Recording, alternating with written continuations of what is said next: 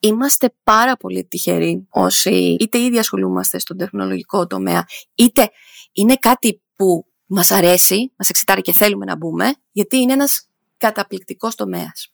Γιατί μπορεί και κάνει span across all industries, roles and fields. Οπότε, τι είναι στο δικό σου το χέρι, σε αυτόν που θέλει να ενταχθεί σε αυτόν τον κόσμο, απλά εσύ. Τι θέλεις να κάνεις εσύ, πού εσύ θέλεις περισσότερο να γίνεις involved, ακόμα και στην υπάρχουσά σου, ας πούμε, εταιρεία, στην υπάρχουσά σου κατάσταση. Καλώς ήρθατε στο We Leaders Unplugged, το podcast που εξερευνεί πώς η τεχνολογία διαμορφώνει την καθημερινότητά μας. Είμαι η Ελένη Ακτύπη, Managing Director του WeLead.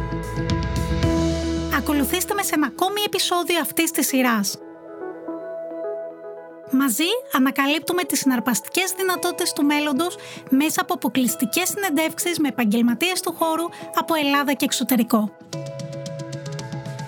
Στο σημερινό επεισόδιο έχουμε μαζί μας την Δόκτωρ Ματίνα Θωμαίδου. Η Ματίνα, έχοντας περάσει από μεγάλες εταιρείες σε Ελλάδα και εξωτερικό, όπως από το Facebook και την IBM, τους τελευταίους μήνες ανήκει στο δυναμικό της Dataseed, ως VP Head of Data Science. Η Dataseed, μέλος του Verver Group από το 2022, είναι μια πρωτοπόρα tech startup στο χώρο της mobile διαφήμισης. Η Ματίνα έχει κάνει το διδακτορικό της πάνω σε Machine Learning for Online Advertising και Ad Auctions σε ένα διάστημα που οι διαφημίσεις έμπαιναν στο κεντρικό οικονομικό μοντέλο της Google και μετέπειτα του Facebook. Έχει σχετικές πατέντες και δημοσιεύσεις σε διεθνή επιστημονικά συνέδρια. Για όσους ίσως δεν γνωρίζουν, έχει συνιδρύσει τον οργανισμό Greek Women in Tech με σκοπό την ενδυνάμωση των γυναικών στον χώρο της τεχνολογίας.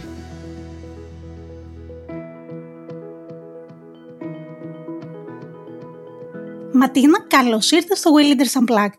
Είμαι πολύ χαρούμενη που είσαι σήμερα μαζί μας. Γεια σας και χαίρομαι ιδιαιτέρως για την ε, τιμή και την πρόσκληση. Μου αρέσουν πάρα πολύ έτσι, αυτά τα concept που έχουν να κάνουν με το να αναπτύξουμε, να δείξουμε στον κόσμο την τεχνολογία, τι ωραία πράγματα μπορούμε να κάνουμε με την τεχνολογία, αλλά και φυσικά να συζητήσουμε για το μέλλον αυτών των, uh, των πραγμάτων. Ακριβώς. Και πριν μιλήσουμε για το μέλλον, γιατί έχουμε πολλά να πούμε, θα ξεκινήσουμε με ένα σύντομο Fast Five Session, όπως σε κάθε επεισόδιο, για να σε γνωρίσουμε καλύτερα. Είσαι έτοιμη; Τέλεια, τέλεια. Πανέτοιμη. Ωραία. Λοιπόν, αγαπημένη ώρα της ημέρας. Λοιπόν, αυτό το διάστημα είναι το πρωί, όταν ξυπνάω εκεί κατά τις 7.30 Περνάω χρόνο χαλαρό με τον εαυτό μου στο μπαλκόνι με καφέ πριν ξεκινήσω την ημέρα, πριν ετοιμάσω το μικρό για το παιδικό και πριν ξεκινήσω τη δουλειά. Οπότε είναι η ανάσα πριν την εκκίνηση του sprint. Πώς θα περιέγραφες τη δουλειά σου σε μία πρόταση; Είμαι στατιστική αναλύτρια για διαδικτυακές διαφημιστικές καμπάνιες. Τελευταίο Google search που έκανες; Ε, potty training ή στα ελληνικά εκπαίδευση τουαλέτας για νήπια στην ερώτηση πες μας κάτι το οποίο δεν γνωρίζουν όσοι ακολουθούν στο LinkedIn. Ακριβώς αυτό. Είμαι μαμά ενός τρίχρονου αγοριού. Ωραία. Και πάμε στην πέμπτη και τελευταία μας ερώτηση. Η καλύτερη συμβουλή που έχεις λάβει ποτέ. Να επενδύσω στην εκπαίδευσή μου και στην οικονομική μου ανεξαρτησία. Δεν θα μπορούσα να συμφωνήσω περισσότερο.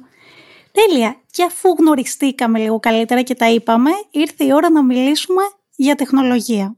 Ακούμε συχνά να λένε πως ε, who has the data has the power. Τι πραγματικά σημαίνει αυτό και ισχύει;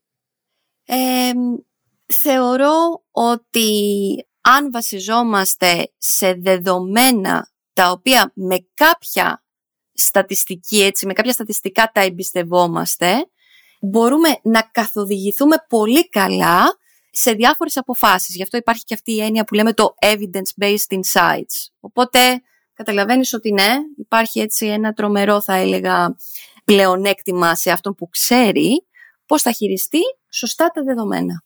Και για κάποιον κάποια που δεν γνωρίζει την έννοια της επιστήμης των δεδομένων ή data science, τι ακριβώς είναι, ποιος ο ρόλος που διδαματίζει στην καθημερινότητά μας; Είναι μια πάρα πολύ δύσκολη ερώτηση. Γενικά αποδεκτό έτσι, από την κοινότητα είναι ότι η επιστήμη των δεδομένων data science είναι ένα διεπιστημονικό πεδίο στην καρδιά του οποίου βρίσκεται η στατιστική, η μηχανική μάθηση, η εξαγωγή συμπερασμάτων από δεδομένα. Και η σημασία του κλάδου, της ομπρέλας όλων αυτών των πεδίων, είναι αυτό που είπαμε πριν. Να μπορέσουμε να καθοδηγηθούμε σε διάφορες αποφάσεις από σχετικά έμπιστα δεδομένα που εμπιστευόμαστε δηλαδή με βάση κάποιους κανόνες, αλγορίθμους και στατιστικά. Μετά ξεκινάει μια δεύτερη μεγάλη συζήτηση περί αυτών των ορολογιών, των διαφόρων πεδίων που ανέφερα, του data science, του data analytics, στον κλάδο και ερευνητικά και στο industry κομμάτι μπορείτε να ακούσετε ορολογίες όπως machine learning, researcher, engineer, data engineer, data scientist, BI analyst. Όλοι αυτοί οι ρόλοι, ο καθένας με μία, ας το πούμε, διαφορετική σκοπιά και τρόπο, συμβάλλουν στο να μπορέσουμε εμείς εν τέλει να βασιστούμε σε αυτά που είπαμε πριν τα evidence-based insights. Πώς μπήκες εσύ στο χώρο, τι ήταν αυτό το οποίο σε ενέπνευσε; Λοιπόν, καταρχήν, εμένα η πρώτη μου έμπνευση ήταν ο συνολικότερος χώρος της τεχνολογίας και του προγραμματισμού, δηλαδή να ασχοληθώ με κάτι σχετικό. Μην γελάσετε, είναι πάρα πολύ, ας το πούμε, παιδικός ο τρόπος με τον οποίο μπήκα σε αυτό το πεδίο. Ήταν πάρα πολύ απλά, επειδή σαν παιδί, σαν μαθήτρια, μεγαλωμένη στα 90s, κλασικό παιδί 90s, κορίτσι αλλά tomboy, οπότε σαν culture μου άρεσαν οτιδήποτε. Έβλεπα σε ταινίες που είχε να κάνει με hackers. Καλά, Σάντρα Μπούλοκ με παγιδευμένη στο δίκτυο, εντάξει, ήταν υπέρτετη έμπνευση και λέω θα ασχοληθώ με κάτι τέτοιο. Οπότε εγώ μετέπειτα έκανα το προπτυχιακό μου σε computer science, συνέχισα το μεταπτυχιακό μου πάλι σε αυτό το πεδίο, μου άρεσαν πάρα πολύ τα μαθήματα, αγαπούσα πολύ τα μαθηματικά, αγαπούσα πάρα πολύ τον προγραμματισμό. Και έφτασα σε ένα σημείο που το σημείο κλειδί που λέμε είναι πάρα πολύ σημαντικό εδώ να πούμε και χρονολογίες γιατί όλη αυτή η επιστήμη και όλος αυτός ο κλάδος γίναν σε συγκεκριμένες χρονολογίες πολύ hot topic. Οπότε εγώ είχα το perfect storm. Δηλαδή, όταν ήταν το έτος 2009, ήταν μεγάλο trend το να ασχολείσαι με machine learning και data mining, ειδικά σε χώρο που έχει να κάνει με commercial κομμάτι, έτσι με λίγο πιο marketing, πιο advertising. Οπότε νομίζω ότι αυτή ήταν η χρονιά που καθόρισε το να ασχοληθώ με data science. Και μετά τελειώνεις. Πού ξεκινάς, ποια είναι η πρώτη σου δουλειά, ε, τι θυμάσαι από τότε, τι κρατάς, τι αφήνεις. Τέλεια. Λοιπόν, 2009 είναι το έτος που μπορούμε να γυρίσουμε νομίζω στην Ελλάδα οι Έλληνες μία ταινία. Εγώ εκείνες τις χρονιές, από το 2009 και μετά, όταν δηλαδή ήρθε η ελληνική κρίση, ήμουν πολύ τυχερή καθώς βρήκα υποτροφία για να κάνω το διδακτορικό μου σε Machine Learning for Online Advertising, έτσι, σε Computation Advertising. Και ήταν πάρα πολύ δύσκολο μετά να αποφασίσω τι θα κάνω εξαιτίας αυτών των δεδομένων. Οπότε έπρεπε να δω αν θα κάτσω στην Ελλάδα ή αν θα ψαχτώ λίγο στο εξωτερικό. Ήταν επίσης, ε, νομίζω, στο, όποιος ήταν στο computer science, σε σχέση με άλλους τομείς, έβλεπε πολύ έντονα την έννοια της πρακτικής και του internship. Εγώ βρήκα λοιπόν, πέρασα κάποιες συνεντεύξεις, στη Microsoft Νορβηγίας, ως program manager intern. Ωραία. Πολύ ενδιαφέρουσα έτσι αρχή της καριέρας σου. Και μετά; Θέλω να σας πω ότι δεν ήμουν ένας άνθρωπος που το μεγάλο μου όνειρο ήταν να φύγω, αυτό που λέμε να φύγω στο εξωτερικό. Εγώ έβλεπα τη ζωή μου γενικά στην Ελλάδα.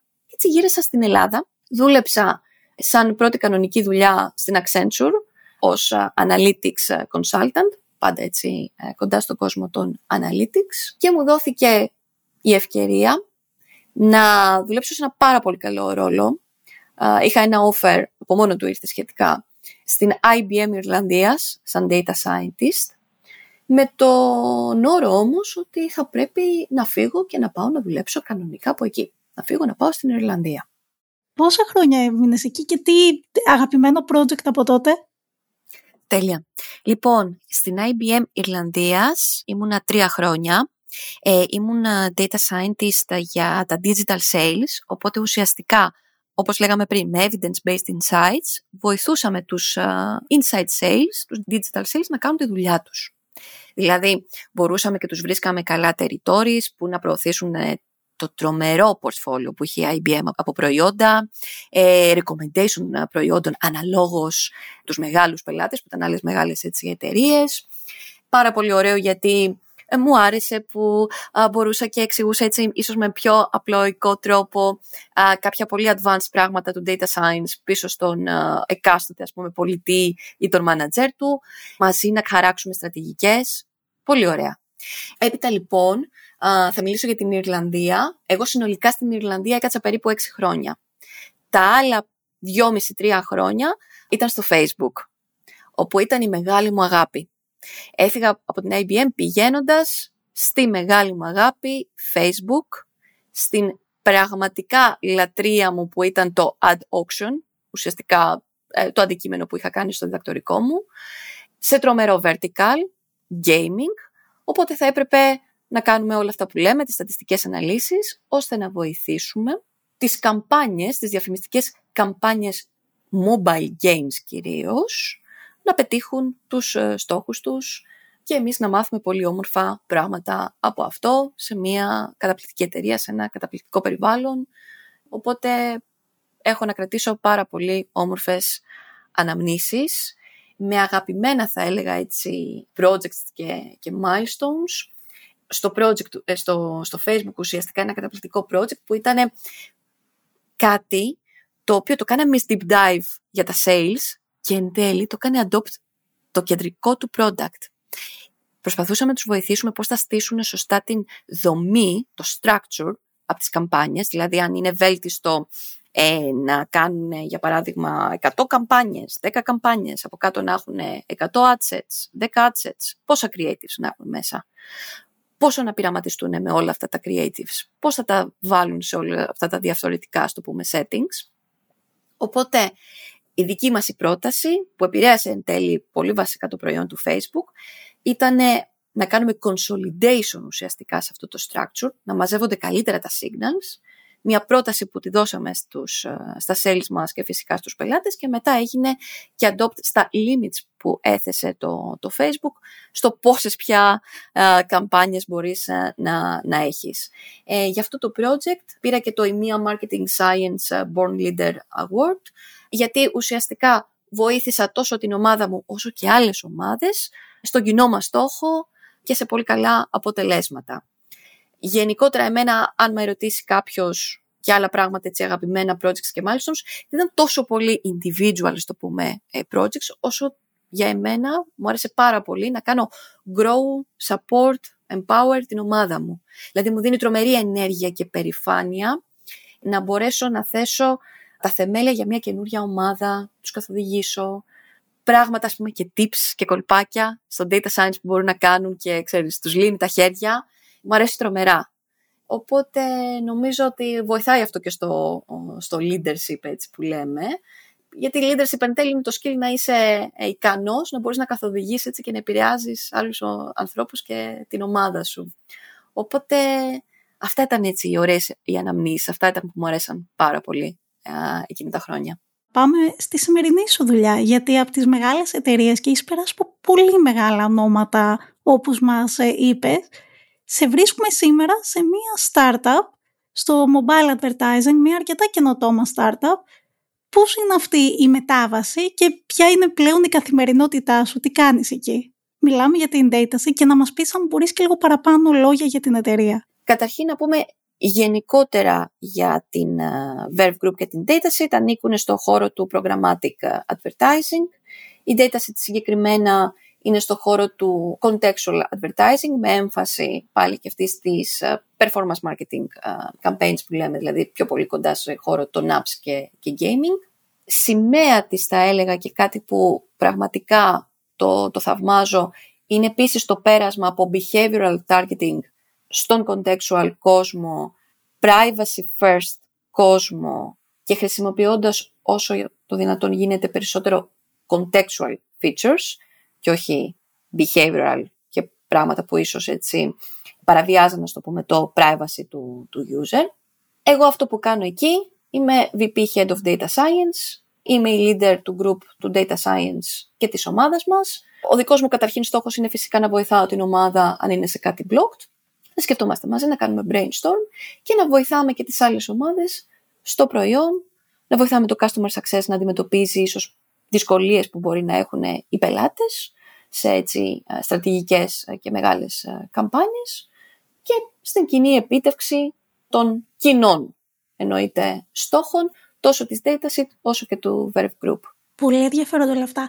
Ματίνα, θα μπορούσες λίγο να μας πεις ένα παράδειγμα για να καταλάβουμε και καλύτερα αυτό που λες στη μετάβαση στο contextual advertising. Τι ακριβώς είναι; Πολύ ωραία. Το κλασικό behavioral, ας το πούμε, targeting και behavioral advertising βασίζεται σε features τα οποία έχουν να κάνουν πάρα πολύ με τον εκάστοτε user.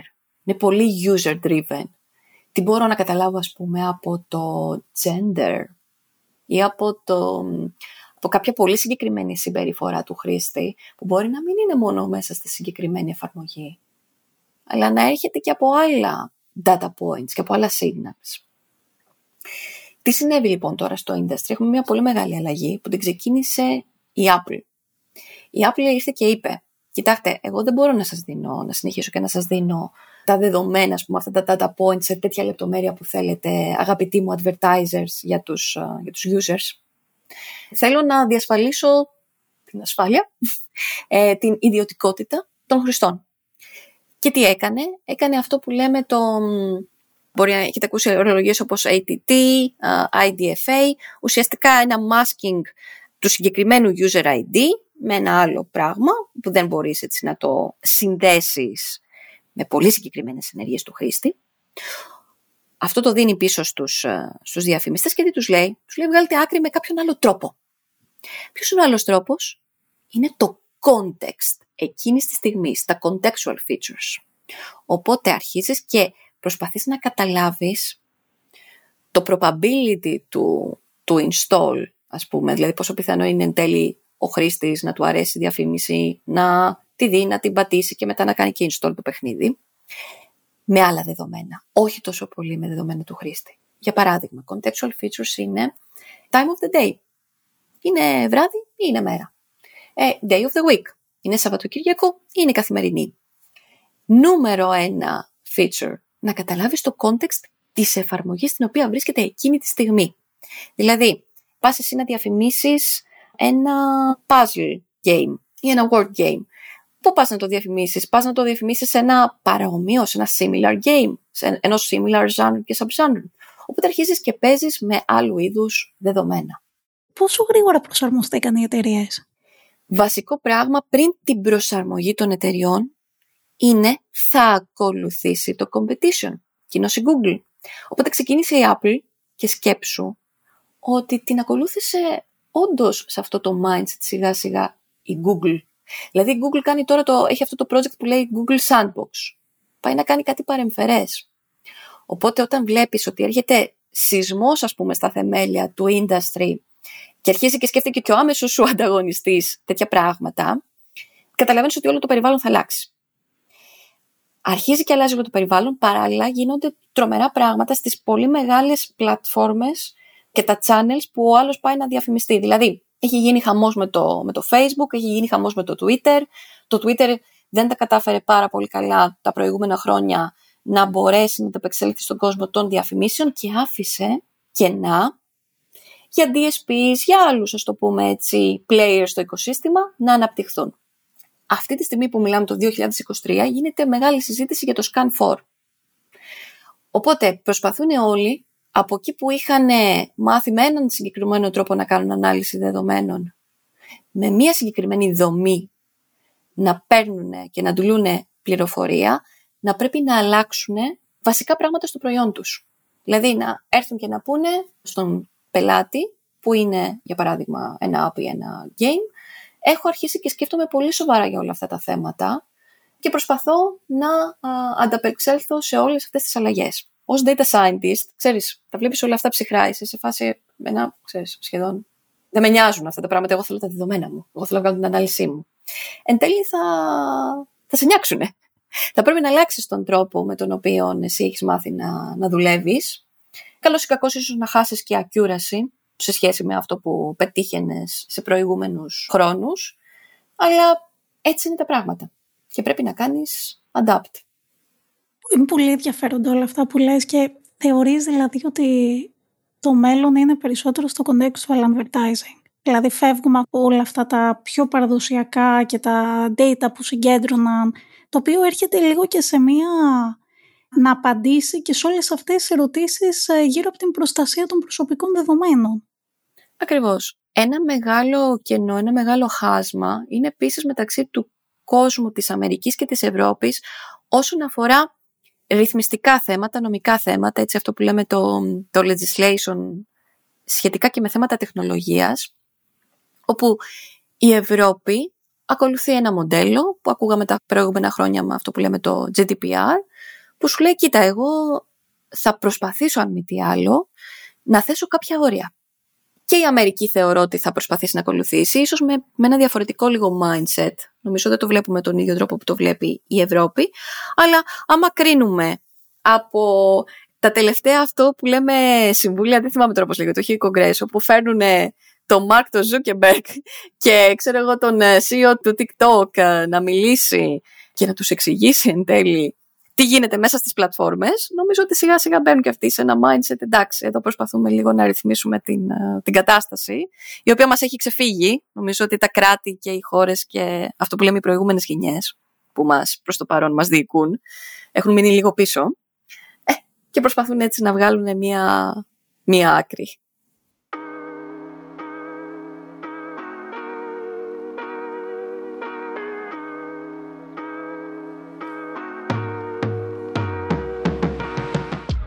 Μιλήσαμε για την ε, προστασία των προσωπικών δεδομένων.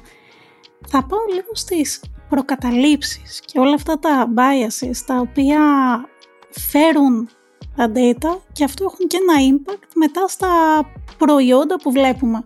Έχουν γραφτεί και πάρα πολλά πράγματα γι' αυτό. Ε, εμένα ένα, είναι και ένα από τα αγαπημένα μου βιβλία, το «Άωρα της γυναίκες», που μιλάει για αυτό το χάσμα που υπάρχει στα δεδομένα πώς θεωρείς ότι μπορούμε να εξασφαλίσουμε ότι τα δεδομένα που θα συγκεντρώνουμε δεν ε, συνεχίζουν προκαταλήψεις ή να ενισχύουν στερεότυπα; Είναι μεγάλη συζήτηση και πολύ δύσκολη ερώτηση.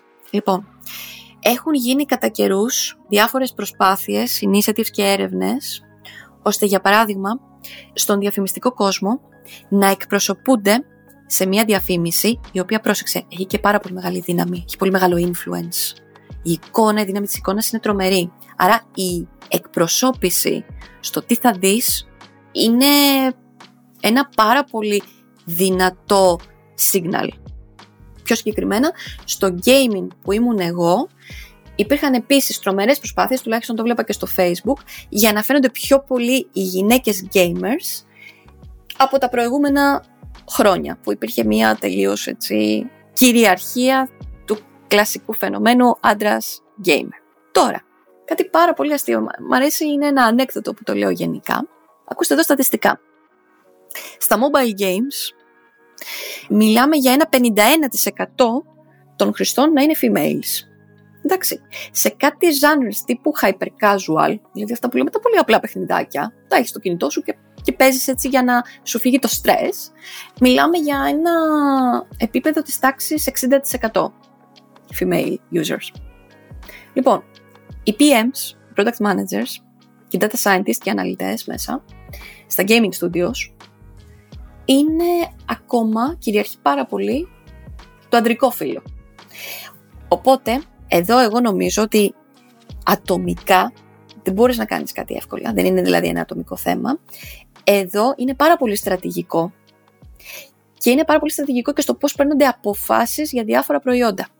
Είναι απίστευτα αυτά τα στατιστικά, γιατί είναι και τα που λέμε perception. Ποιοι παίζουν περισσότερο games, άντρες. Αλλά το να λες 50 και 60% δείχνει ότι υπάρχει μια δυναμική, αλλά όπως λες και εσύ, ίσως δεν δεν θέλουν να τη δουν, ίσως γιατί έτσι, έτσι έχουν μάθει οι εταιρείες. Ναι, να, να διευκρινίσω κάτι, να ξεκαθαρίσω κάτι. Αυτά τα στατιστικά που είπαμε ήταν για mobile games. Δεν ήταν δηλαδή για τα λεγόμενα, ε, ξέρεις, ε, video games. Τι γίνεται λοιπόν; Traditionally, είναι αυτό που λες, δηλαδή μαθαίνεις σε μια κατάσταση, έτσι, ή σε μια προηγούμενη γενιά. Μαθαίνεις σε κάτι που λέμε Αυτό είναι το παραδοσιακό μοντέλο.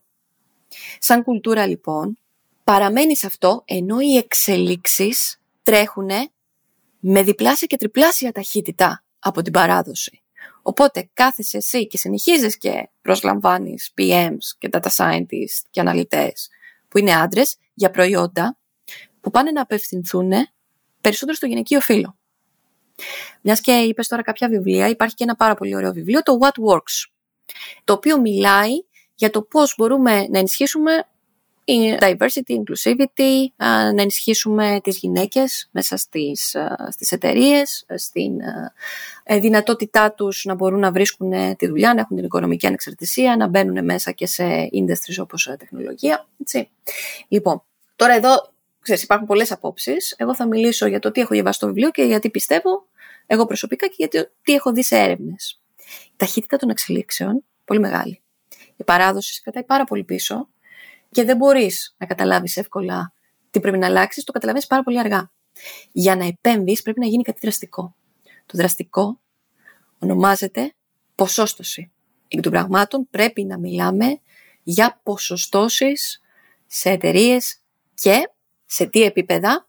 Είναι άλλο πράγμα να πας και να μου βάλεις εκεί που δεν υπάρχει το key decision making που λέμε, ξέρεις, το, το diversity και να πεις, ωραίο, έκανα το diversity μου. Ναι, OK. Okay. Και θα ακολουθήσουν ότι πας να τους πεις εσύ που δεν είσαι diverse, ε. Ωραία. Αυτό σημαίνει ότι θα πρέπει να χτυπήσεις πολύ πολύ πολύ την καρδιά του προβλήματος. Που σημαίνει ότι πρέπει το diversity να υπάρχει σε πολύ στρατηγικές θέσεις και σε leadership θέσεις. Έτσι είναι. Αλλιώς θα μείνεις πάρα πολύ πίσω και θα λες, τι έγινε, τι συνέβη; Εγώ τα έκανα όλα by the book. Γενικά Πώς βλέπεις το μέλλον της επιστήμης των δεδομένων και της διαφήμισης, πώς βλέπεις ότι πού θα πάει, μιλήσαμε για contextual advertising, τι άλλες τάσεις βλέπεις και πώς μπορούν τεχνολογίες όπως είναι το machine learning, το AI να εφαρμοστούν και να αλλάξουν τα δεδομένα που γνωρίζουμε; Θεωρώ ότι το generative AI αυτή τη στιγμή είναι τρομερό buzzword και ξέρεις δεν μπορείς ακόμα να είσαι σίγουρος για το potential του και το πραγματικό του impact. Ίσως είναι ένας πιθανός δρόμος και μια πιθανή βοήθεια ε, για να μπορέσεις να καταλάβεις καλύτερα το context και να παίξεις πάνω ε, σε αυτό. Για παράδειγμα, κάποιο άλλου είδους ε, partner όπως το Data AI, στο έτσι, πάλι μπορεί να το ξέρουν ως απάνη, που σου δίνει έτσι μια κατηγοροποίηση σε genres, subgenres, αλλά και γιατί όχι να αρχίσεις και εσύ να καταλαβαίνεις λίγο similarities between games, apps ζάνρες και subgenres που μπορείς να το κάνεις πιθανώς με ένα LLM μοντέλο. Με όλες αυτές τις εξελίξεις γύρω σου, πώς καταφέρεις να παραμένεις ενημερωμένη; Για μένα προσωπικά είναι έτσι λίγο και το χόμπι μου να χαλαρώνω στο Twitter, να διαβάζω για παράδειγμα άρθρα σχετικά με τις εξελίξεις AI, ε, να μιλάω με άλλους φίλους μου για αυτά τα θέματα και το βλέπω και λίγο κάπως πιο φιλοσοφικά. Επίσης για να μελετήσω μάλιστα παραπάνω έφτιαξα και μια σειρά από άρθρα όπου έφτιαξα έτσι ένα series πιο φιλοσοφικό για AI και science το οποίο μπορείτε να το βρείτε και στο Substack στο matinathomaidu.substack.com AI Science and Philosophy Series. Θα σας πω άλλο ένα δικό μου έτσι χαρακτηριστικό. Εμένα σχεδόν όλοι μου οι φίλοι, όλο μου το περιβάλλον, μιλάμε για ένα 90-95% θα έλεγα, κάνουν παρόμοια επαγγέλματα. Δηλαδή είναι προγραμματιστές, είναι κοντά στον κόσμο του AI, είναι data scientists, είναι program managers, product managers, author engineers. Οπότε, αντικείμενο ούτως ή άλλως των χαλαρών μας, ας το πούμε, συζητήσεων, είναι αυτές οι συζητήσεις. Οπότε δεν είναι μόνο, ξέρεις, το ατομικό σου και προσωπικό σου τρομερό motivation, θα κάτσω να τα ψάξω αυτά. Αν ξέρεις ούτως ή άλλως η καθημερινότητά σου δεν περιβάλλεται από αυτές τις συζητήσεις. Και να πούμε εδώ ότι και για όσους, όσες δεν έχουν αυτό το περιβάλλον γύρω τους, γιατί και εγώ το θεωρώ πάρα πολύ σημαντικό, ειδικά αυτές τις συζητήσεις που γίνονται σε πιο χαλαρό επίπεδο και αναλύεις, αναλύεις και έτσι συζητάς ε, και βγάζεις ωραία συμπεράσματα, ότι ακόμα και να μην υπάρχει αυτό το, το περιβάλλον γύρω μας, υπάρχουν πολλά communities εκεί έξω, τα οποία αξίζει να ψάξουμε και να βρούμε ανθρώπους στον ίδιο χώρο με εμάς να ανταλλάζουμε απόψεις, ιδέες, να κάνουμε challenge ο ένας τον άλλον, γιατί αυτό θα μας βοηθήσει πολύ να μεγαλώσουμε και αυτό επίσης θα βοηθήσει και στις τις εταιρείες που είμαστε, δηλαδή θα φέρνουμε καινούριο expertise, θα φέρνουμε καινούριες γνώσεις.